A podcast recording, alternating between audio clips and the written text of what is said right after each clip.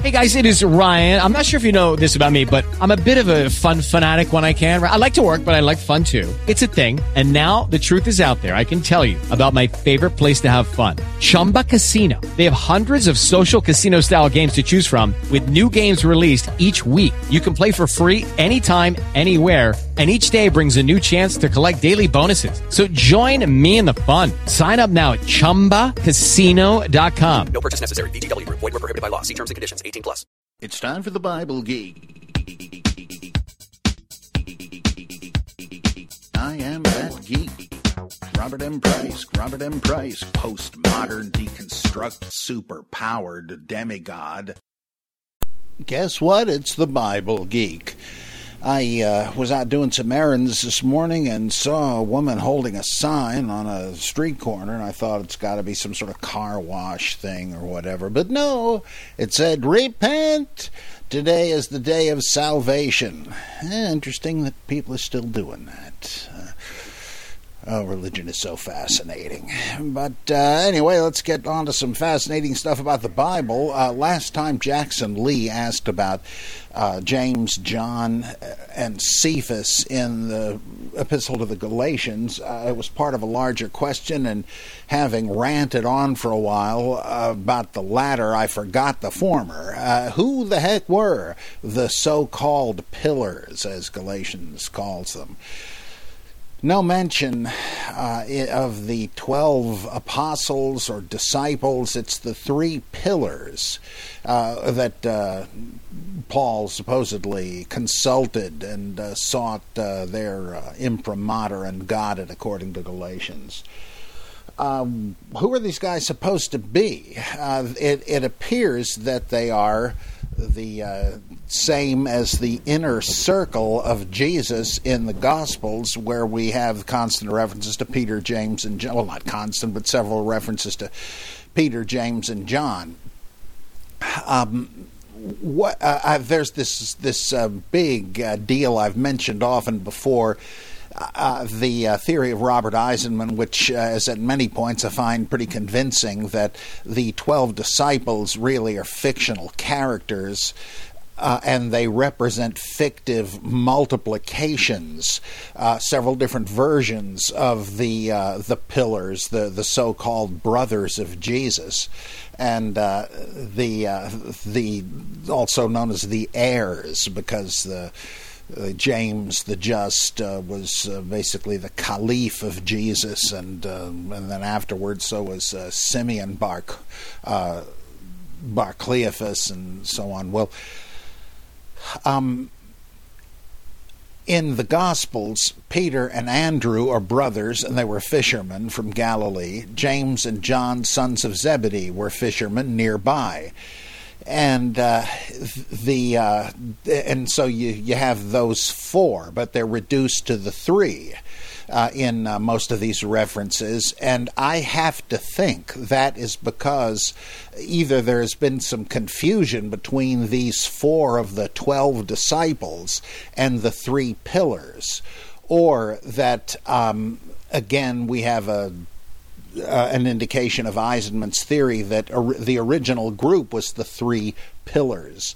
And uh, that they have been, uh, again, uh, they're the basis uh, for the seed from which the 12 disciples fictively grew, so that they're not uh,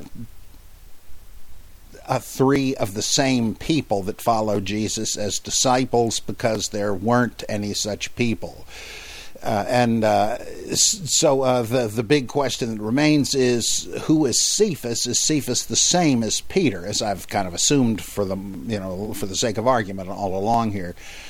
The the one of the redactors of Galatians thought so because uh, when he in another one of his interpolations, when he's referring to Cephas, he calls him Peter and uh, th- this is odd. Why the change? Well, it attests that this redactor understood Cephas and Peter to be the same person, but slipped and used the more familiar name Peter.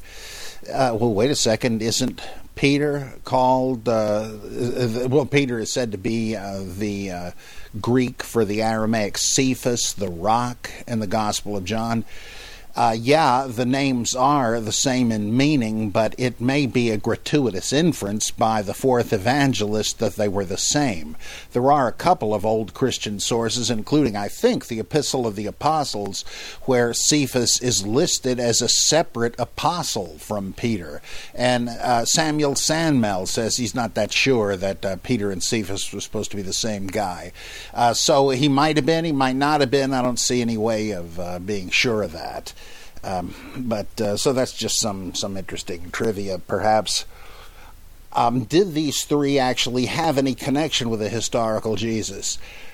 There are hints that no, they didn't. They had a whole separate identification with another stream of uh, of uh, ancient thought because their their nicknames, uh, epithets, whatever you want to call them, have religious significance in their own right that have nothing to do with Jesus. For instance, James and John. I was going into this last time with someone else's question.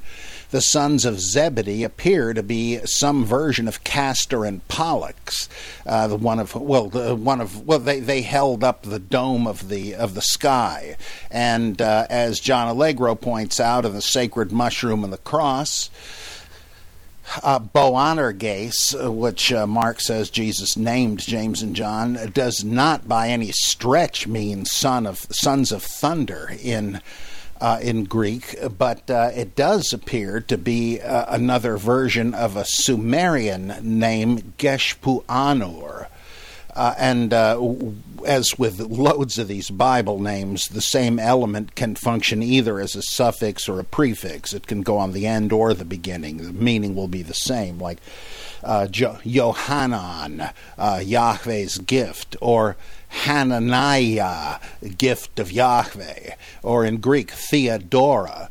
Uh, the God's gift, or Dorothea, gift of the gods. Right? The same thing, doesn't matter well, uh, Allegro points out that you could have either Gesh Pu'anur or Pu'anergesh, Boanerges, uh, and that it means upholder of the vault of heaven, which is also part of Sumerian mythology. So many of these things were held in common.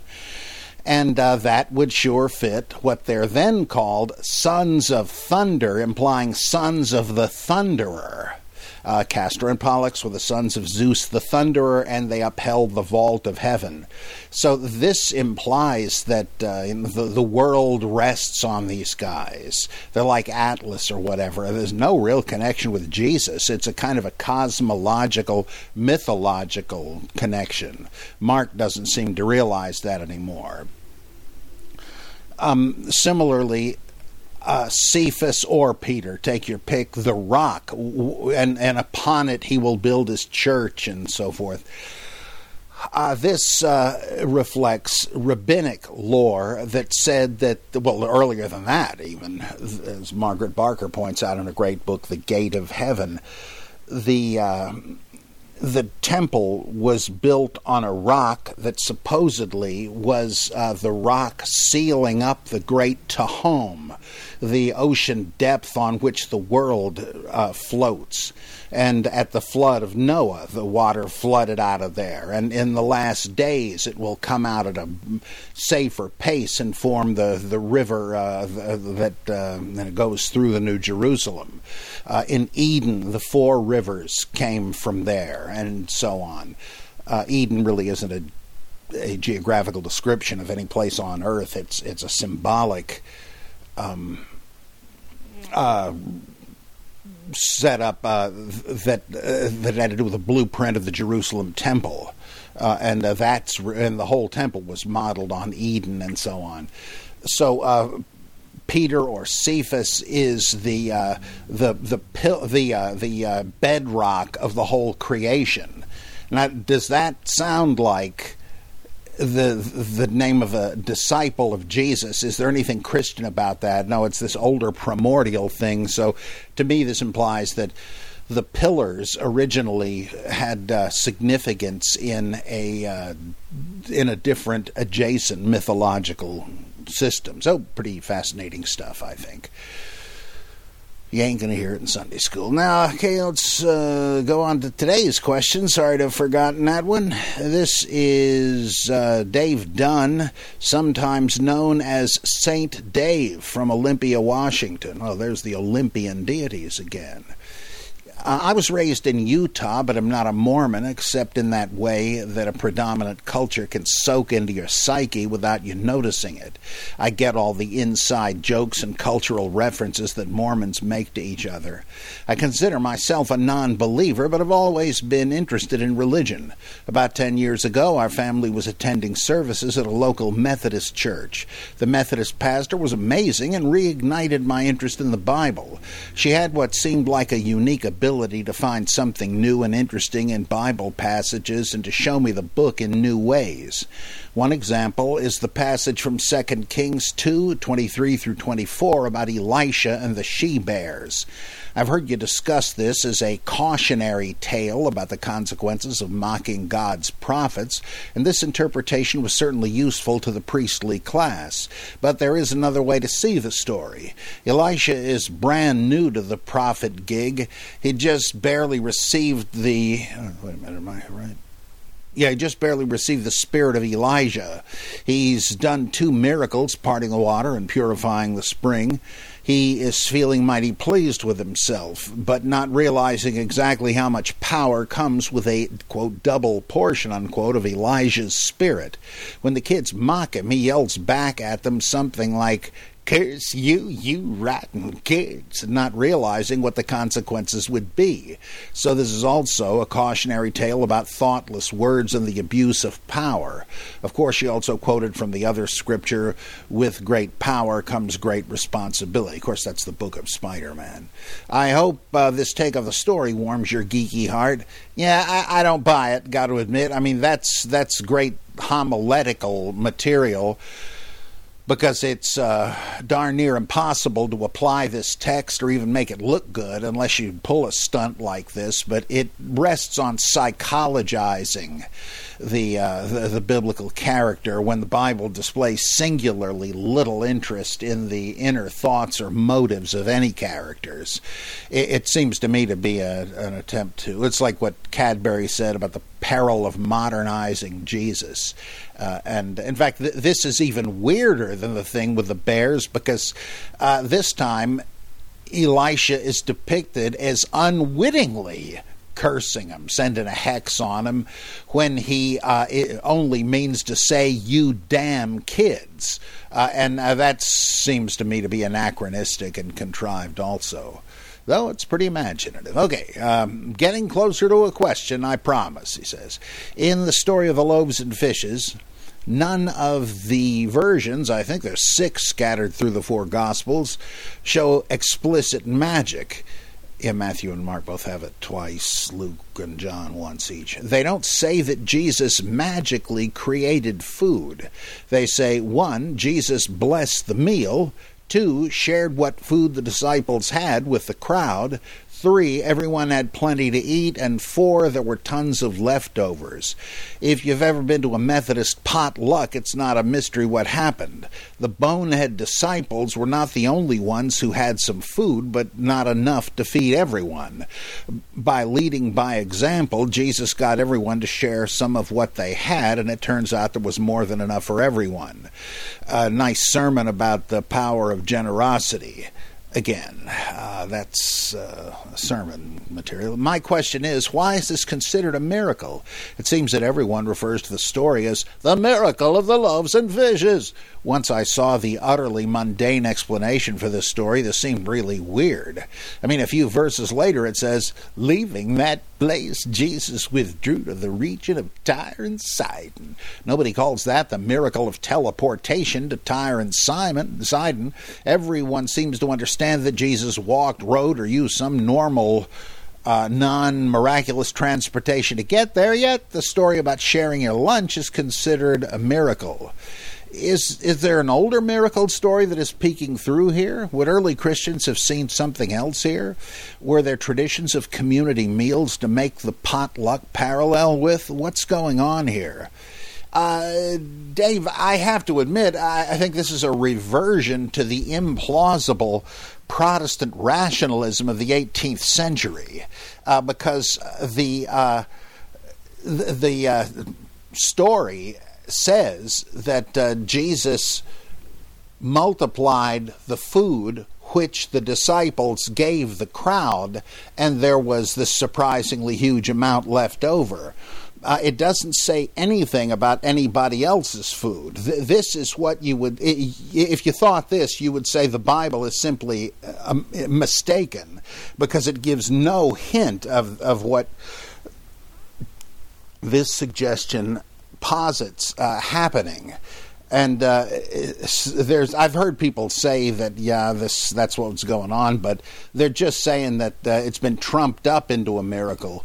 Uh, it, you wonder why the story didn't simply say this if they wanted to make this point, which would be a good point. Uh, but no, uh, it's. Uh, I mean, if that happened, uh, then then this story is uh, is no longer about it. Right? This is a story in which he miraculously multiplies the food, uh, and. Um, uh, so he says, give them what you have and see how far it goes. And that's what they do. And nobody understood what happened. And uh, later on, Jesus says, Beware of the leaven of the Pharisees. Leaven? Oh my gosh, we didn't bring along any bread.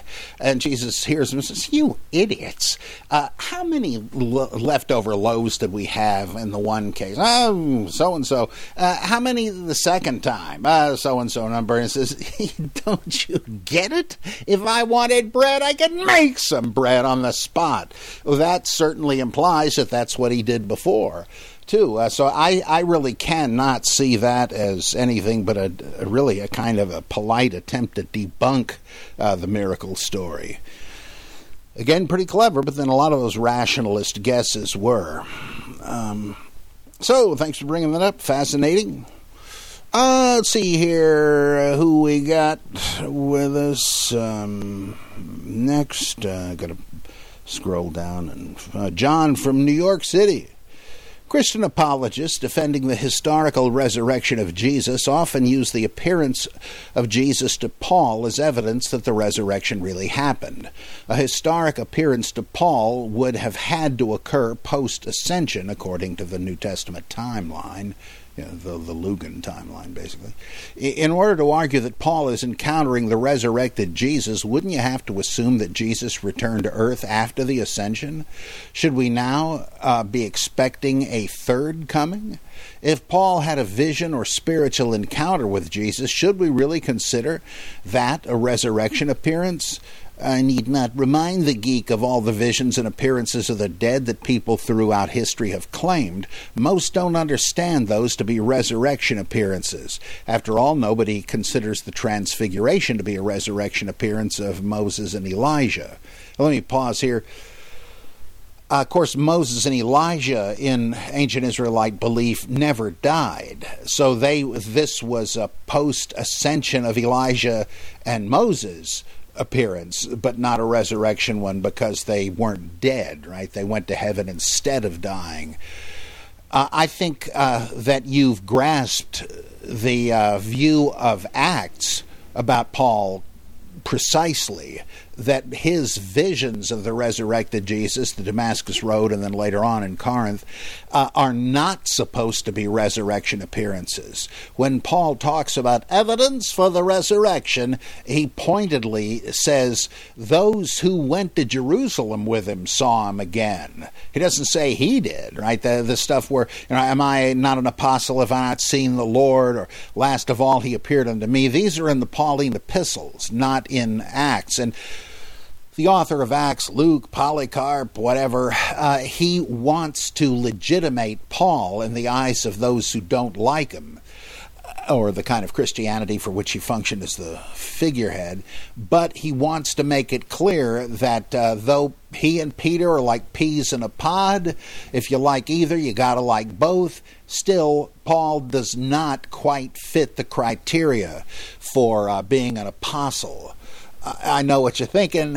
Um, you guys know your Bible so well. In Acts 14, when he goes to Lycaonia, aren't Paul and Barnabas called the apostles there? Well, in the Western text, in one of the two instances, they're not. And I suspect the other one is an interpolation also.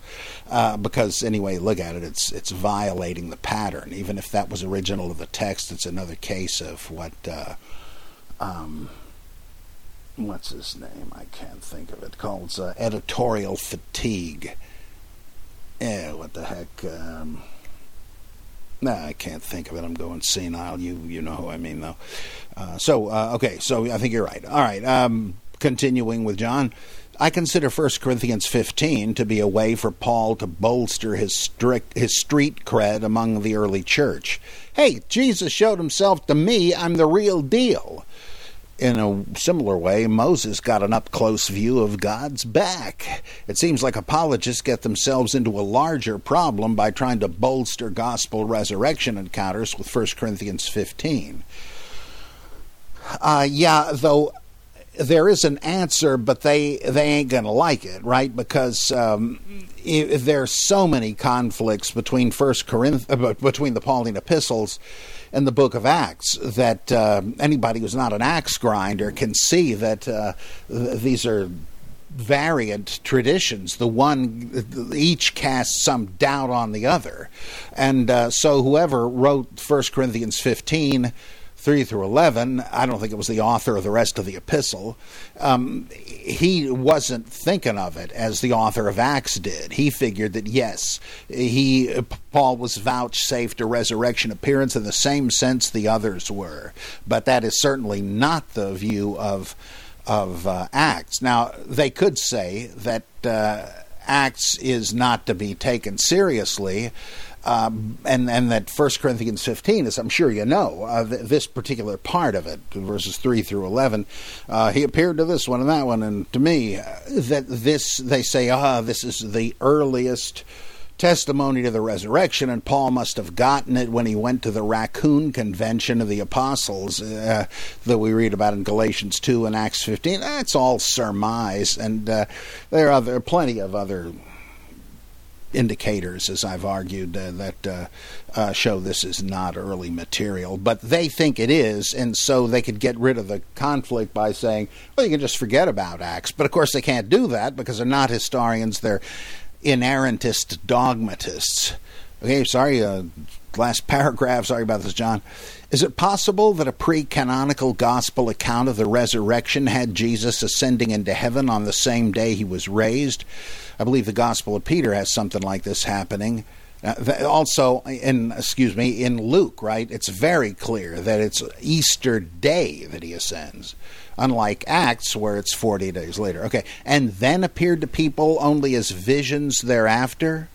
This scenario certainly fits much better with what 1 Corinthians 15 states. It also helps explain why there were so many sects who had varying beliefs about what type of being Jesus was. Uh, well, this is kind of like what uh, Acts is saying. Uh, it just has the uh, date of the ascension a bit different, but it's but uh, yeah, I think he is saying there were simply visions afterward. Stephen's, for instance, when he was being martyred, stoned to death. But uh, this notion of Jesus appearing again on earth after the ascension was actually quite common, and surely Luke knew about that, or Polycarp, or whoever the author of Acts, because this idea that he lingered for 40 days teaching them inside stuff he had never said while he was on earth, alive, uh, this is pure Gnosticism. There were some Gnostics that said Jesus uh, remained on earth. Um, uh, what is it? Uh, uh, yeah, uh, 18 months. There were others that said he stayed on earth 11 years. Uh, some make it explicit that he ascended, but then came back for a long period of teaching, like I think the uh, the secret book of James, or maybe it's the, apoc- uh, the uh, apocalypse of James, I forget, but they're Nag Hammadi texts that are very clear that he ascended but then came back.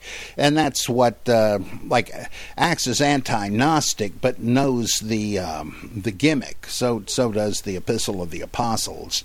This, if, if uh, in the record of what people thought Jesus taught, there is no hint of our doctrines, well, then uh, one way to take care of that is to say that he came back and taught the inside stuff later. I mean, in a sense, that's also what's going on in the Gospel of John, right? Because the uh, uh, the Paraclete who is to come will reveal the deeper truths about Jesus, uh, which he was unable to uh, get through to the disciples during his lifetime. Well, that implies a kind of a uh, return of Jesus. And in the original version of the Gospel of John, there was no second coming. So that was going to be it. Uh, so, uh, yeah, should you uh, expect a second coming? Not in John. In, in Acts, though, yes. Uh, okay, thanks, John. Um, here's a request for an Oxford Don voice. So let's pretend I'm C.S. Lewis and uh, this is from Karim Gantus, our good pal. I have what possibly could be a new and valid theory of the historicity for Jesus. I'm going to call it neo-historicism, and you'll see why as I explain it. Mythicism, or minimal historicism, is not new, but has only been given a fair hearing recently. I do believe that mythicism is a powerful theory, but I also think that the issue of the historicity of Jesus is not over, despite modern scholarship. Traditional historicity has huge problems. These problems are so acute that it is no wonder that so many people don't believe that Jesus was a historical person. To try and prove a particularly strong case for Jesus using traditional approaches is futile and can't be done. So we need a new theory of historicity. This neo historicism should be an attempt to find Jesus in history, but not limiting itself to assumptions based on devotional views of Jesus. Devotional views cannot entertain the idea that Jesus was born too much uh, uh, on the either side of AD zero well, of course, you know, there wasn't an AD 0, 81, but I know that's what you mean. Uh, but critical views can. I think we have two pieces of evidence to start with. One, Rene Salm found that Nazareth was inhabited before Jesus was supposedly born, after he supposedly died, but not when he was supposedly alive, right? Two, there is at least one tradition, and correct me if I'm wrong, which places uh, Jesus at about 40 BC, not at AD 0 or 1. Actually, a bit earlier than that, that he was crucified during the reign of Alexander Jannaeus one of the last of the Hasmonean kings, uh, about 60 years um, earlier than, than you're saying. But yeah, and there's some other hints uh, in other writings too to the same effect. These two pieces of evidence come from independent sources and methods. Um, if they are legitimate, we may have the beginning of something very tantalizing. A what sock? Um, uh, let's see. Um, G.A. Wells kind of says this, and so does Alvar Ellegård, that uh, the Jesus referred to in the uh, epistles was a real human being, an historical figure, but not one of very recent history. Yeah, okay. Uh, there are peripheral pieces of evidence, or at least claims, which could also be useful. There is a church in the Middle East whose name I've forgotten, which claims that its members are descendants of Jesus. This is not an outrageous claim for critical scholarship. Nothing in the canonical New Testament would preclude such a thing, and nothing about Jesus as we understand him would preclude such a thing either. I do not believe or dismiss this claim, I just find it curious. Yeah, that I'm not familiar with. Uh, so what do you think, old sport? There might be enough here for a paper, and if anyone does want to take this idea and submit it, please do. If I were an academic, I'd love to try and write a paper about this, but I'm happy for others to give it a shot. That sounds like you're already beginning a paper, Kareem. Uh, keep up the good work.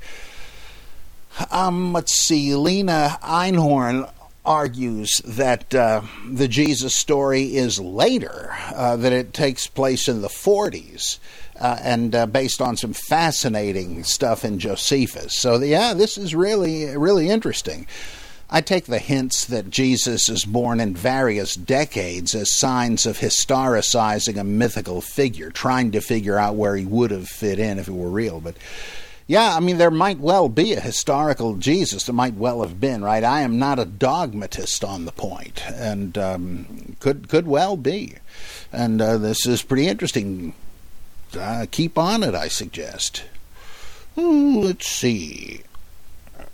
Um, this is. Uh, okay, here's another one from Kareem.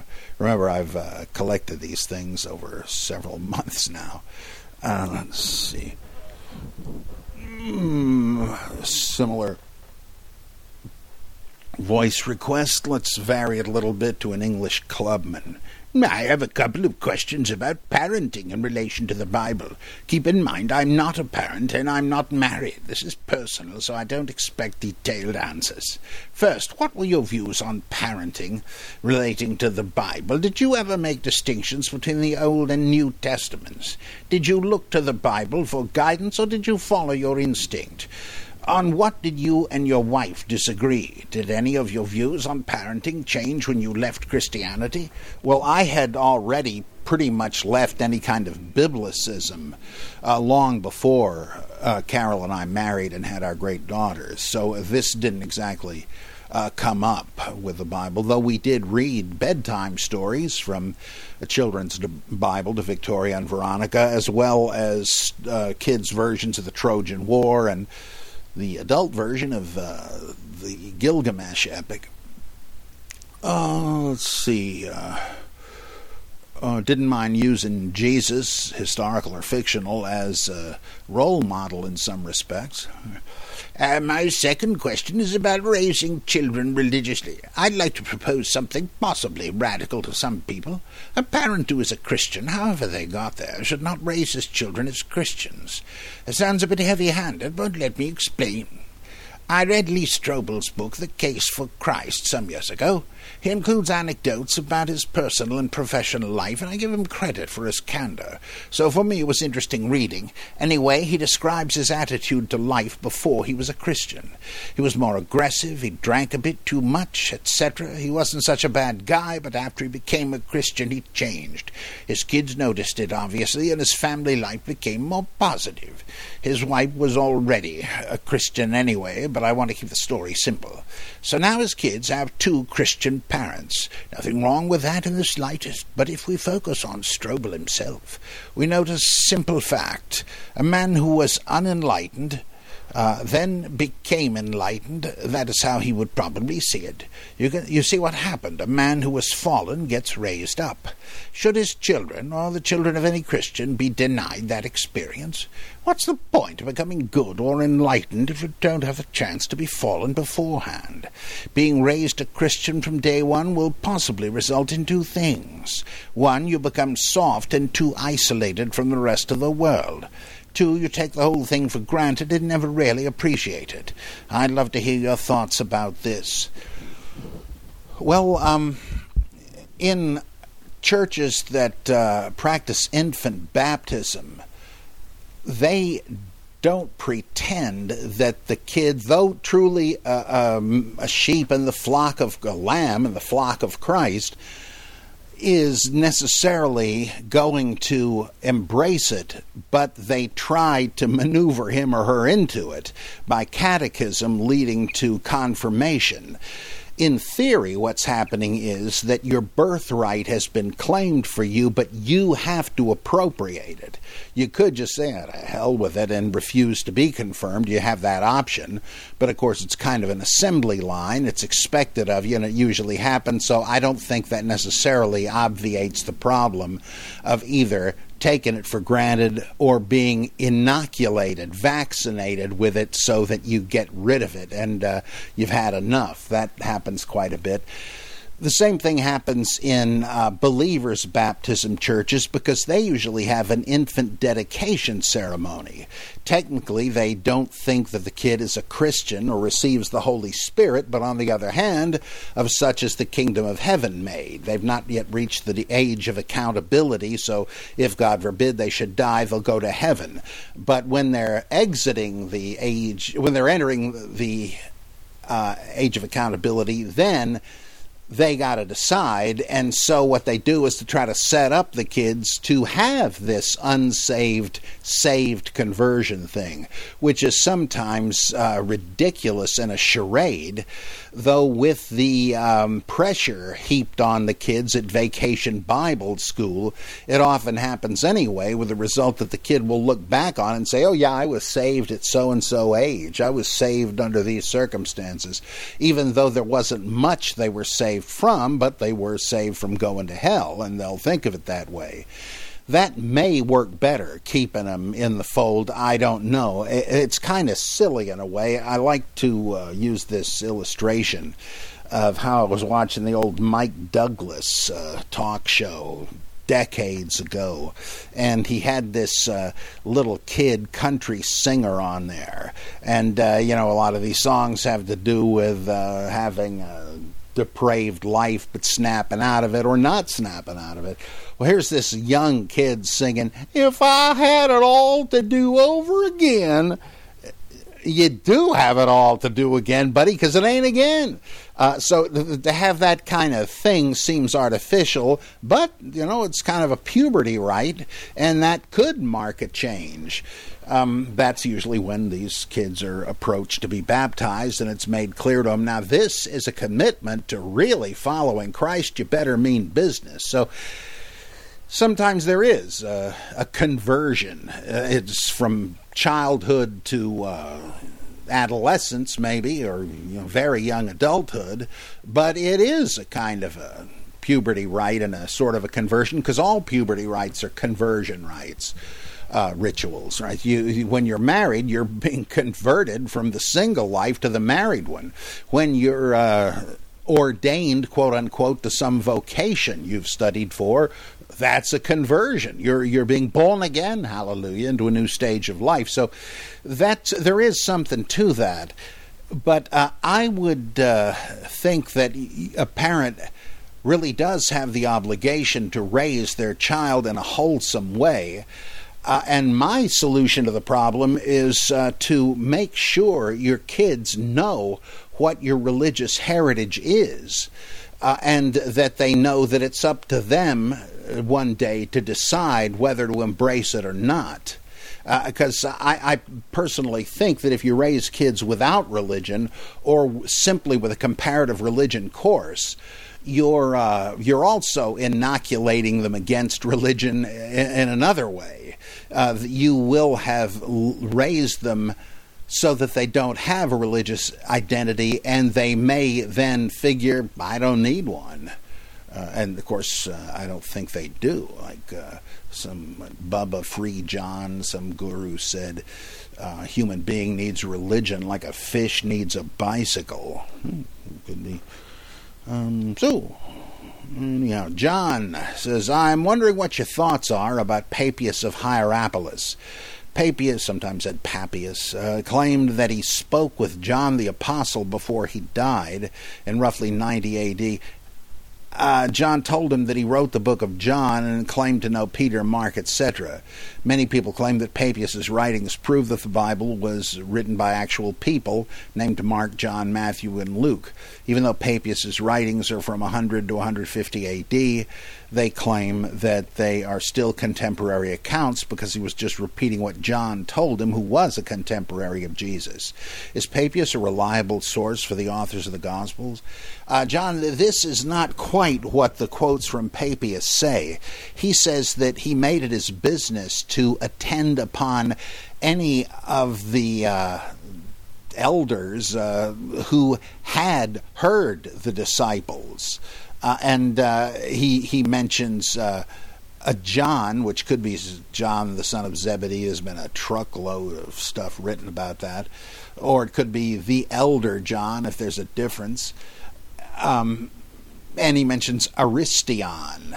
Uh, what the heck? Um, I wonder if that's supposed to be uh, uh, Joseph of Arimathea. Richard Carriers pointed out that Arimathea could be broken down into syllables meaning best disciple town. Ari is an aristocrat, the best uh, mathetes, disciple, and the ea suffix, uh, meaning that he's like a beloved disciple. Uh, well, yeah, it, it, Aristion could mean the same thing. It might be a shorter version, but who knows? That's just speculation on my part. Uh, however, this is already, uh, you might say, third hand, and the stuff he says he he mention, he quotes a parable that appears actually to be a short version of something from the Syriac apocalypse of Baruch, uh, and uh, he and his story about. The, Judas Iscariot and what happened to him. That he Luke, uh, well, at least the beginning of Acts says that after his perfidy, uh, Judas swelled up to the dimensions of a parade balloon uh, and could not pass between the buildings opposite each other on street corners. Uh, and uh, he was urinating worms, and then, of course, finally exploded, as Acts says. Um, they usually translate it uh, in Acts. Uh, he fell headlong and burst open, but you could just as easily translate it as he uh, he uh, swelled up and exploded. That's uh, I think that's more likely. But if he thought this was apostolic tradition, come on, he thinks that he says that uh, Ma- that Matthew wrote down the logia, the sayings of Jesus in Hebrew, possibly meaning Aramaic, and everybody translated them as best they could. If he's talking about our Gospel of Matthew, that was not written in Hebrew. It's based on Mark, which was written in Greek, at least most think so.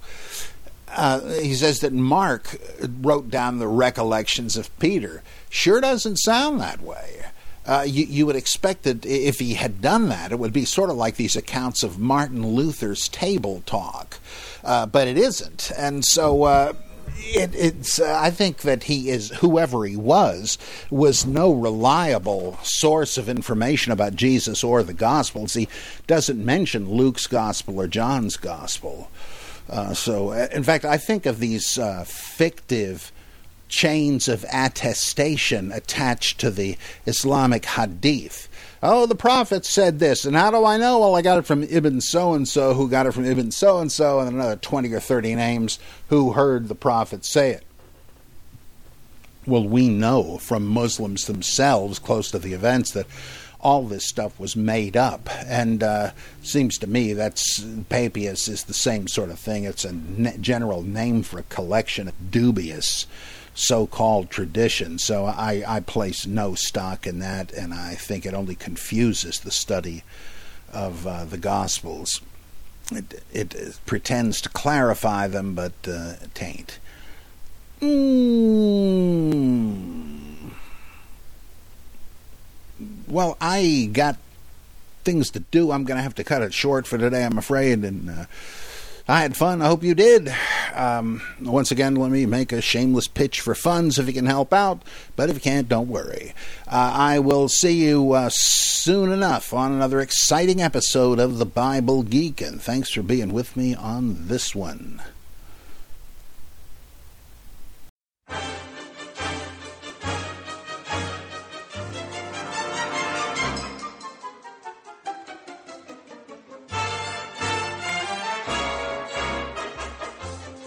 Bible Geek was recorded by Robert M. Price and produced by John Felix and Sergeant Yovanovich. Theme song by John Morris. Visit us at robertmprice.mindvendor.com for more info on Robert's projects, purchase Bible Geek merchandise, and click the ever important donate button. Send your questions to criticus at AOL.com and be sure to rate and review The Bible Geek on iTunes. Thanks for listening to The Bible Geek. I'm Torrin Atkinson.